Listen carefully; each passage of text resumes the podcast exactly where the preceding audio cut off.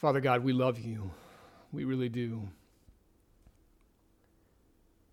And the thing we need most of all right now for our hearts, for our souls, is to hear from you, to hear from your Son through the scriptures what you are calling us into.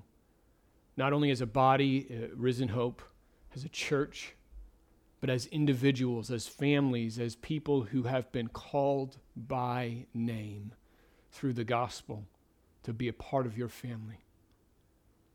I pray that you would draw us deeper into the reality of following Jesus this morning and that we would be, after seeing the glory and worth of Christ held out in the scriptures, all of us captivated and willing to do whatever it takes in order to bring the gospel and the hope of Jesus Christ to this world. We ask this in the name of Jesus. Amen. Mark 8, starting with verse 34, tells us this. and calling the crowd to him with his disciples, he, Jesus, said to them, If anyone would come after me, let him deny himself and take up his cross and follow me. For whoever would save his life will lose it. But whoever loses his life for my sake and the gospel's will save it. For what does it profit a man to gain the whole world and forfeit his soul? For what can man give in return for his soul? For whoever is ashamed of me and of my words in this adulterous and sinful generation, of him will the Son of Man also be ashamed when he comes in the glory of his Father with the holy angels. It's hard to temper those words, to make them more palatable for outsiders or even for Christians who were reading texts like this too. I think we're tempted naturally to try to make Christianity as simple and as easy as possible, and then Jesus comes out and says something like this Jesus was never afraid of hard statements, and he's not afraid to demand from his people what he really deserves. And his demand here is, is clear Jesus Christ deserves our entire lives. Not a single thing can remain on the bench. he deserves everything from us.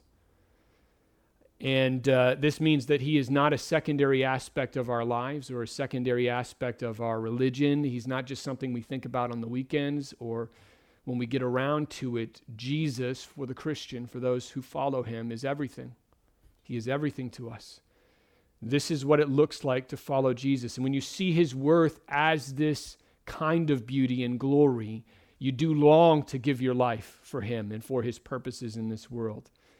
And the way Jesus describes this in the scriptures is taking up your cross. That's how he describes following him. To take up your cross isn't a, a, a, statement about a burden that you bear in particular. It's not a religious symbol that we wear like a t shirt. He's talking about, when he says the word cross, the Roman instrument of torture and death. He's talking about dying. To follow Jesus is to die for him. And, and he doesn't just mean in a metaphorical way that you'd see in a bumper sticker. He's talking about loving him, loving Christ, more than our own lives or anything we have in it. That's what he's referring to here. Christianity isn't downshifting in life and in our faith to the lowest possible setting and just going on cruise control. According to Jesus here, that's not, Amer- that's not Christianity at all. What we see in the New Testament is that Christianity is the act of denying oneself. It is denying yourself so completely and embracing so completely Christ Jesus. And that's what he means here in Mark 8. And that's what we're going to be focusing on the next few weeks. We're going to take a little break from the book of John. And for this week and the next four or five weeks, excuse me, we're going to be looking at this uh, not this passage, but we're going to be looking at the book of Acts to explore this uh, text in Mark 8 and what it means in Mark 8 for Jesus to say these things. Uh, every summer, we do a, a, series that's kind of focused on mission. If you remember Two years ago, we did For King and Kingdom. And this uh, last summer, we did Love Thy Neighbor. And this summer, we're looking at this. And, and the series that we're doing right now is called To Die For. And obviously, that's an idiom in our culture to mean all sorts of things. But here, I want to look at that phrase in reference to the words of Jesus Christ, because he says that's the cost of following him that we deny ourselves. And when he says deny ourselves, he's not just talking about, oh, those are expendable things in your lives that you want but don't need. He's referring to our entire life. Deny yourself, he says which is why he tells us to take up his the cross, take up our cross, take up the cross that he's bearing, which is that we are following him not just in certain things he does, but all the way to the end of his life when he dies on the cross. That's what it means for each of us to die. Um, we die in our lives, we die so that our lives are spent in pursuing Him. People look back on our lives and they see we pursued Him and His purposes, even if it cost us relationships that we love, even if it cost us our job, even if it cost us our very life. And the first example we get of someone who followed Jesus all the way to the end is Stephen in the book of Acts. And so these next few weeks, we're going to be looking at different moments in the book of Acts when we see what Jesus talked about in Mark 8 lived out. Stephen in the book of Acts um, is this picture of someone who is willing to give up everything. And my prayer in this season is that God would kindle in our hearts a desire to live like this, to think like this, to act like this. That Jesus would be so glorious and worthy to us, so beautiful to us, that the thought of clinging to anything in this life over him would seem so foolish and utterly wasteful given our lives in this world and what he's called us to. And so if you have your Bibles, and I, I really hope that you do, please take them, open them up to Acts 6. We're going to start with verse 8. Acts 6, verse 8. And as you turn there, let me give you an introduction to Stephen. Uh, Stephen uh, is one of seven leaders who are appointed by the apostles to oversee and direct and drive their ministry to care for those who are marginalized and impoverished and broken in Jerusalem. Stephen's given his life to serving others. And so, this is the man we're looking at here. Think about this. He, he, he's going to spend his life loving and caring for the needs of people. That's who this person is that we're going to be looking at. We need to understand that as like sort of the banner over the story we're about to read.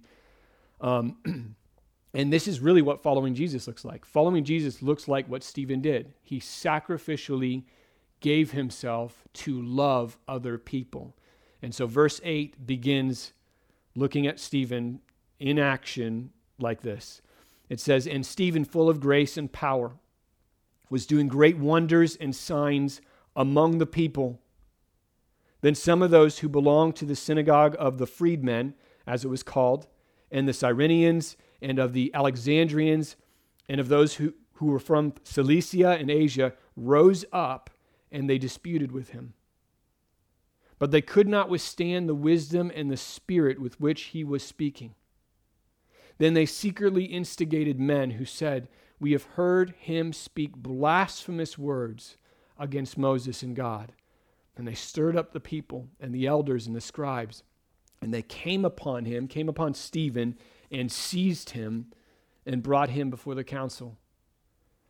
And they set up false witnesses who said, This man never ceases to speak words against this holy place and the law. For we have heard him say that this Jesus of Nazareth will destroy this place and will change the customs that Moses delivered to us. And gazing at him, all who sat in the council saw that his face, Stephen's face, was like the face of an angel. So it's not a surprise where we find Stephen at the beginning of this story. He's doing, it says, great wonders and signs among the people. Now, these aren't magic tricks. This isn't to show some clever ability that he has. He's doing the same wonders and signs that have been done throughout the book of Acts, which is healing people He is loving people through this gifting that he's been given from God. God's grace and, and power are flowing through him to these people. So think, think about this. he's probably restoring sight. He's likely um, causing people who have been lame their whole lives to be able to walk and move. He's probably recovering healing that's been gone maybe for an entire lifetime. And in a single verse, as he's doing these things, we are suddenly uh, introduced to a confrontation. This confrontation isn't in response to the healing, obviously. No one's going to confront anybody about restoring uh, someone's uh, sight or, or anything like that unless you do it on the Sabbath, Jesus will tell you. but this is in response, we're told, to the things that Stephen is communicating as he heals. For Stephen, physical healing is always insufficient. Though it is important, though it is critical, it's insufficient in totality if it's not accompanied by the far greater need that every human has, which is their need for Jesus, their need to hear the gospel. Not knowing Christ Jesus in the gospel is the greatest need of every single human being on our planet, period. And Stephen knows this. And that's where this confrontation emerges. The freedmen and these various groups of people who are mentioned here, they're, they're from different locations throughout the Mediterranean. Uh, these people uh, have a huge issue with what Stephen's saying, and so it leads to this public dispute. And despite all the signs uh, of what Stephen's showing to validate what he says, they despise what he's saying and they want to engage him in a debate. and Verse 10 tells us they could not withstand the wisdom and the spirit with which he was speaking. In other, other words, they couldn't argue with him. They couldn't win in an argument against him. He just was somehow able to, by the spirit, by the wisdom that he was given, argue around them. And so they resort to enlisting false witnesses. And these false witnesses claim that Jesus was going to destroy this holy place, which is the temple, and that he was going to change the customs that Moses delivered. In other words, they are going to say that Stephen is blaspheming God according to their religious doctrine. And so, this inability to confront him in a debate publicly is enough for them to stir up a mob. And for that mob, it says in verse 12, they came upon Stephen, seized him, and brought him before the council. So, this is not a respectful inquiry at all. Um, they're not asking questions about his teaching. This is a brutal and vicious attack. They're literally dragging him before the Jewish council in, in, order to secure some kind of judgment against him. Now, a really important distinction to make here before we jump to conclusions that we might jump to in our minds about what's going on in this scene is that this scene isn't a picture of another overbearing religious authority trying to tell the innocent, everyday man what to say and what to do. That's not what's going on here. Stephen is way more passionate and zealous about his faith than they are about theirs. This is a clash between what people believe is true and real about the world and the length that people are willing to go to fight for what they believe. That's why this happens here. The anger here isn't a, a fixture of some outmoded, old religious um, hostility that comes from a primitive thinking. this kind of response is present in every single generation. The hostility we find here is not something that just happened in the past in cultures that might not be as developed as our modern society, the society we see around us today. Um, this is actually the response of every single generation, every single generation to the gospel, including our own. Let me give you an example here. What if I were to walk into a public forum in our country, or, or, or even in the Pacific Northwest, and I were to simply, graciously, lovingly read the words of Jesus Christ from Matthew 19, verses 4 through 6, where he says, Have you not read? He who created them from the beginning made them male and female. And he said, Therefore, a man shall leave his father and his mother and hold fast to his wife, and the two shall become one flesh. So they are no longer two, but one flesh. What therefore God has joined together, let not man separate. Now, what if I said that? Quoting Jesus, these words have been around for 2,000 years, and I'm not shouting them with a megaphone from the side of the street. I am lovingly, graciously quoting these. Would the response be dignified and civil? Would it be a fair response? These are words that in Mark 8, Jesus told us, Never be ashamed of anything that I say. And yet, in speaking these words, you know, we all know that I've violated so many of this generation's doctrines about how the world should operate and function. And I've committed blasphemy in their eyes. And listen to me, we must engage these kinds of issues in every issue with love and grace and gentleness. We are genuinely trying to seek the, the well being of every person in the world. But these words of Jesus are part of that dialogue. They're part of the dialogue. And yet, how would the world respond? I think Stephen's situation is not extraordinary. I think his situation is not remarkable. I think this is what it looks like to not be ashamed of the words of Christ in every generation. And therefore, Stephen's response in the middle of this situation is important and critical for us to see today. So, chapter 7 is almost entirely dedicated to Stephen's speech before the council. Stephen's going to answer this question that the council is asking at the beginning of chapter 7, which is Are these things true? Are these things so? Are these accusations true? Are you really saying that Jesus of Nazareth is going to destroy this temple and he's going to destroy, he's going to uh, overwrite the customs of our people? And Stephen doesn't respond in chapter 7 with a yes or no. Instead, he tells a story. And it's the story of how the Hebrew people from the very beginning with Abraham all the way to the present day have lived their lives. And unfortunately, we don't have time to compass that entire story. It'd probably take five or six sermons just to go through his speech. Um, but this account here, uh, e- even though we're not going to be able to read it all, this account here is of the history of their people. And I would invite you to read it on your own free time. It's amazing how he weaves this speech together before the council in mere seconds. And when he does this, Stephen shows why they are wrong to accuse him in this moment, why they are wrong to accuse him of what he's been preaching and teaching. He explains how from Abraham all the way through the 12 sons of Jacob, through the story of Joseph, through Moses, who was sent to deliver and lead this people to the promised land that God had initially promised Abraham, all of those events highlight the people of Israel's repeated resistance to God. It highlights how they have repeatedly fought against God's gracious and loving purposes since the very beginning. This happened with Joseph, this happened with Moses, this happened with the prophets. And so, to answer the charge of him speaking blasphemy, Stephen recounts the entire history of his people. And he shows that their response to Christ, to, to God entering the world in the person of Jesus, as a better temple, as a, as a better path to true righteousness than these customs, their response to Christ is no different than the response to people God has sent since the very beginning.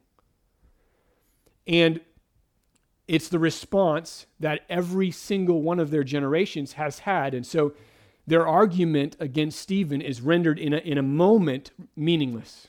It's rendered ineffectual. It's stripped down to be yet another resistance to God's gracious love and concern for his people. And so in verse 51 of chapter 7, Stephen finishes this extended speech by saying, You stiff necked people, uncircumcised in heart and ears, you always resist the Holy Spirit.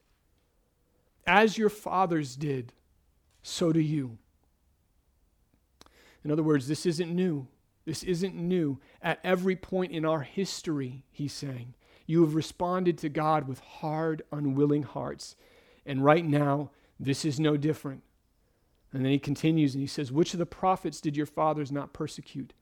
And they killed those who announced beforehand the coming of the righteous one, whom you have now betrayed and murdered.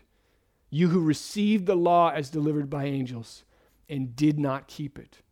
This is tragic. This is so tragic how he draws this out of their story. Not only did your fathers persecute and kill the prophets who foretold of the Messiah centuries earlier, but you've now betrayed and murdered the very Messiah. And instead of keeping the law, which was given to you to point to a Savior to come, you have used it to kill Jesus, the very Savior that was sent to redeem you. And now you've set your sights on me. So, this is a horrific indictment that they've killed the one that God sent to save them. And yet, it's all true. It's all true. And, and this may be well why they respond the way that they do. Luke tells us now, when they heard these things, all that Stephen had recounted in chapter 7, they were enraged and they ground their teeth at him. So, this isn't the response of rational people seeking to honor the truth. This is the response of hearts dominated by hatred and rage. Stephen has effectively upended their entire worldview with the story that he's recounted. And now they've dragged Stephen here. I mean, initially, they dragged him here to be tried and punished. But they're the ones who are being tried. They're the ones who are being deemed guilty, not just of resisting God, not just of blasphemy against God, but of actually killing the very Messiah sent to save them. And so at this point, Stephen only has minutes left to live. And he probably knows this. He probably recognizes this is, what the, this is what's going to happen. Luke tells us they ground their teeth at him, which means that it's not just anger. I mean, you can be angry and not grind your teeth. This is the response of people who are physically tormented by the very sight of Stephen because of what he said. The sight of Stephen brings them so much anguish that they grind their teeth and refuse to tolerate it any further. And before we continue, we, we just need to ask a question. If you and I truly embrace the words of Jesus Christ, if we refuse to be ashamed of who he is and what he said, would something like this happen to us? Would be, we be ready for people to hate us like this? For people to dr- grind their teeth at us in disgust? That's the question we need to ask here. I mean, Jesus in Matthew 10 says, You will be hated by all for my name's sake. Doesn't leave any question about what our role is in this world. And so the question we should ask then, as we move through this passage, is how does Stephen, the first person who endures this and follows Jesus all the way through to death, how does he respond? How does he live in this moment, the last few seconds of his life? How does he respond to people who want him dead, who recoil at the sight of him? Or, here's another way to ask it what does it look like for a person to be so gripped by the glory and the beauty of Jesus Christ that he or she is willing to die for Christ?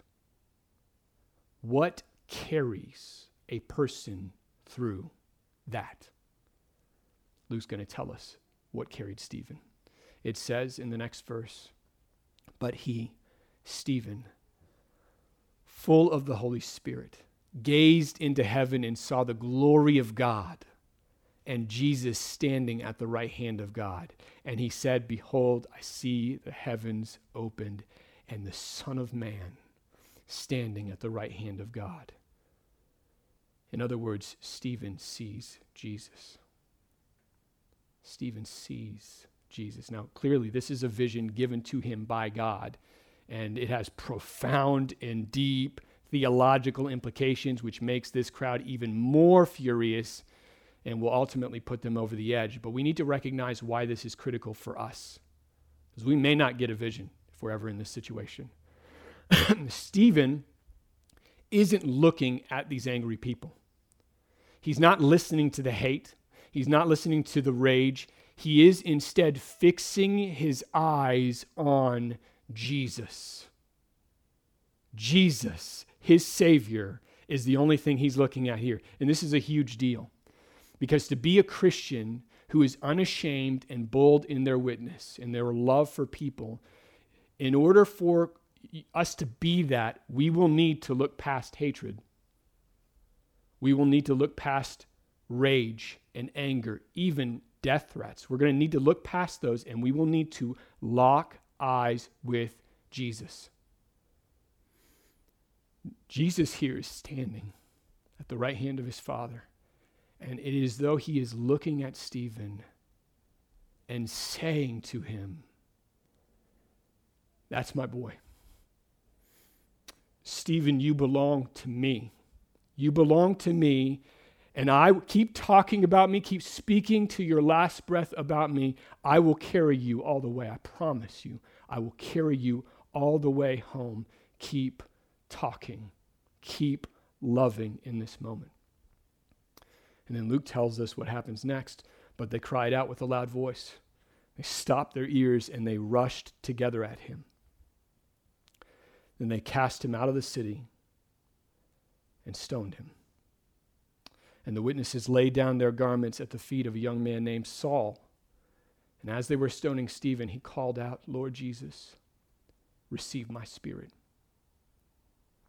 Stephen knows whom he belongs to.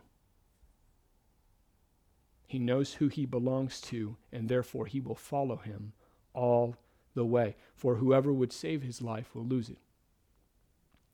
But whoever loses his life for the sake of Christ and the sake of the gospel will save it. So think about this. Just, I mean, go there with me. As stones are being hurled at him, breaking his bones, tearing apart his body, he's looking past the hate and deep into the eyes of Jesus. And Jesus is holding him in this moment. He's keeping him in the moment of his death. Jesus is the only thing in the universe that will get you through something like this. Only thing. But what's most stunning about Stephen's story is actually what he says next. And I think we need to listen to him closely because this is going to be the hardest part for us to understand and grapple with. Luke tells us in falling to his knees, seconds away from dying, he cried out with a loud voice, Lord, do not hold this sin against them. And when he said this, he fell asleep. He died. Stephen's last words were an act of love he is saying essentially what Jesus said on the cross. You remember this Father, forgive them, for they know not what they do. This story is what it's like for us to follow Jesus all the way. As he struggles to remain conscious, just think about this. As he's struggling to even breathe, he's praying for them forgive them. And this is critical for us to see because this isn't a man spewing out hatred and holding up a sign and being angry and filled with rage. This is a man who loves unwaveringly, even to the point of death. He refuses to be ashamed of Jesus and his words, and he refuses to stop loving people even when they hate him. Even in this moment when they are killing him, he still is loving them. And he's saying to God, please forgive them. This is what it looks like to take up your cross. This is what it looks like to follow Jesus all the way because this is exactly what Jesus did in his death. He died loving his enemies. Romans 5 is so clear. He did not die people who loved for people who loved him. He died for people who didn't love him and hated him. And the question is, if we're going to follow Jesus, if we're going to follow Jesus, and take up our cross, can we love like this? To love like Christ is not to be silent about the truth. Stephen wasn't silent because that's not love to be silent about this truth that we preach. But it's also to know that we are called to love people who will very likely hate us and despise us. And the call of Christ is the call to lose our lives for the sake of Christ. It's not a call to be normal. It's not a call to fit in. It's not a call to be silent and just get along. It is a call to follow Him all the way, no matter what. And to love people sacrificially, no matter what. And it will cost us something. It might cost us friendships, it might cost us relationships in our own family. It might cost us our job or freedom or any number of things. But whatever it does cost us, it is nothing compared to the worth of Christ Jesus. Nothing, even if it cost us our own lives. And if I can just be real with you for a moment and, and share with you something that's been on my heart uh, lately, and uh, I'm just being transparent. I love you, and I want to be honest. The scariest thing for me about this pandemic that we've been in for the last few months, for me personally, and I know everyone's coming at it from different angles, is not the actual virus.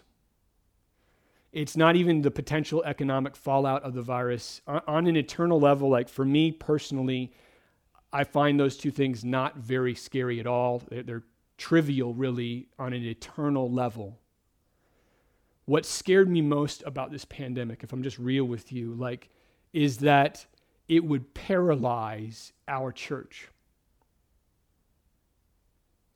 I was scared that it would force us to, to become insular and to become entirely preoccupied with self preservation and staying alive.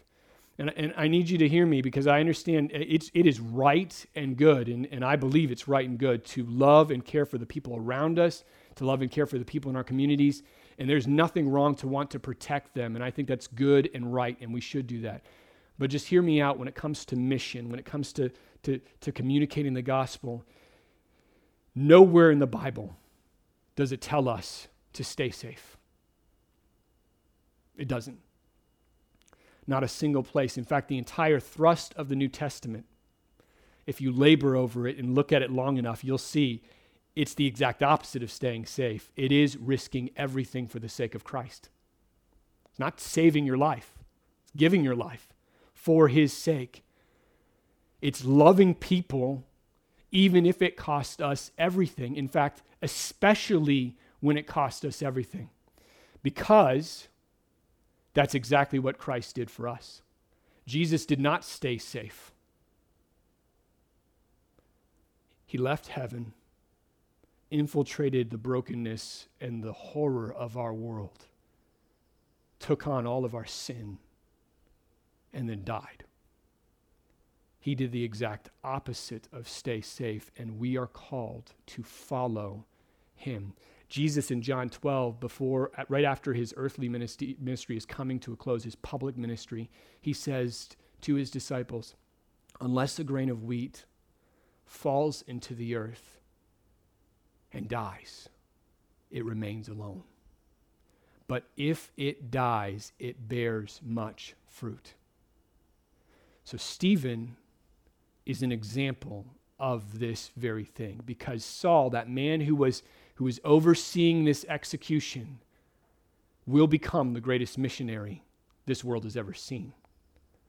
In part because of his persecution of the church. Stephen bore that fruit. He died. Paul knew it. He was with Luke, who wrote this book.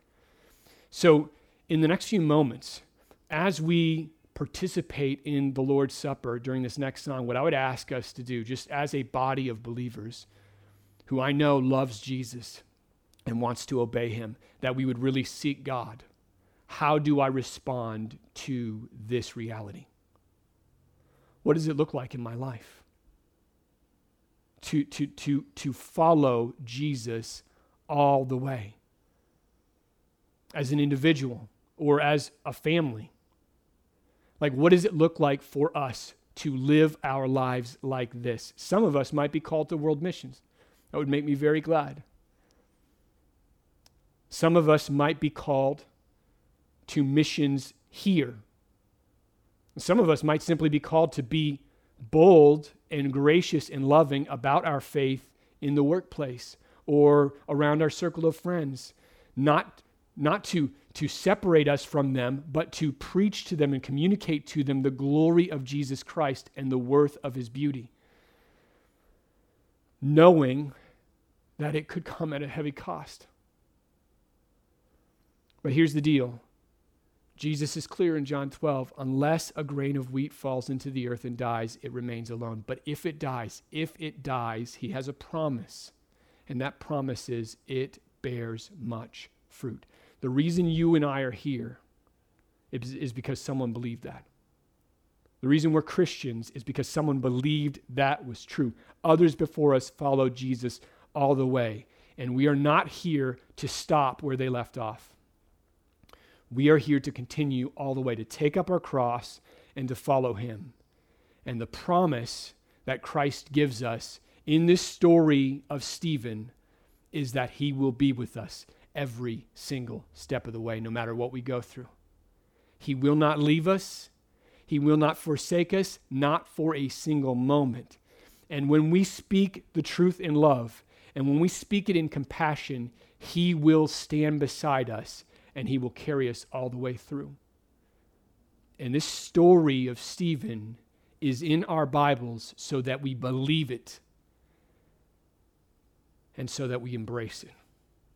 And this isn't just a story, this is a reality that shapes our entire lives.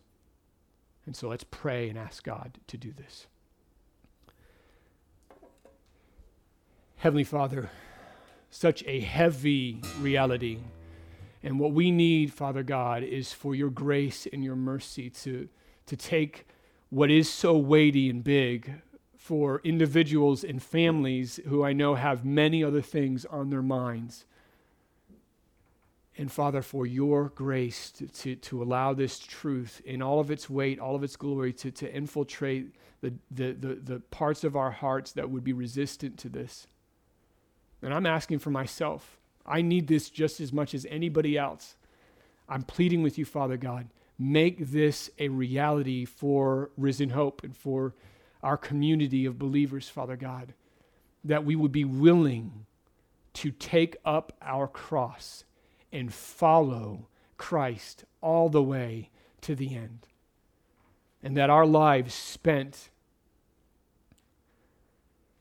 in the pursuit of loving sacrificially people who do not love us and may, in fact, hate us and want us dead, our lives will not be spent in vain because you have promised that if the seed falls to the ground, or the grain falls into the ground and is buried, it bears much fruit. We believe you, Father God. Make this a reality in our lives. Don't allow us to slip into kind of existence that insulates us from a world that is dying and needs to hear Jesus and see Jesus in us. We ask this in the name of Christ. Amen.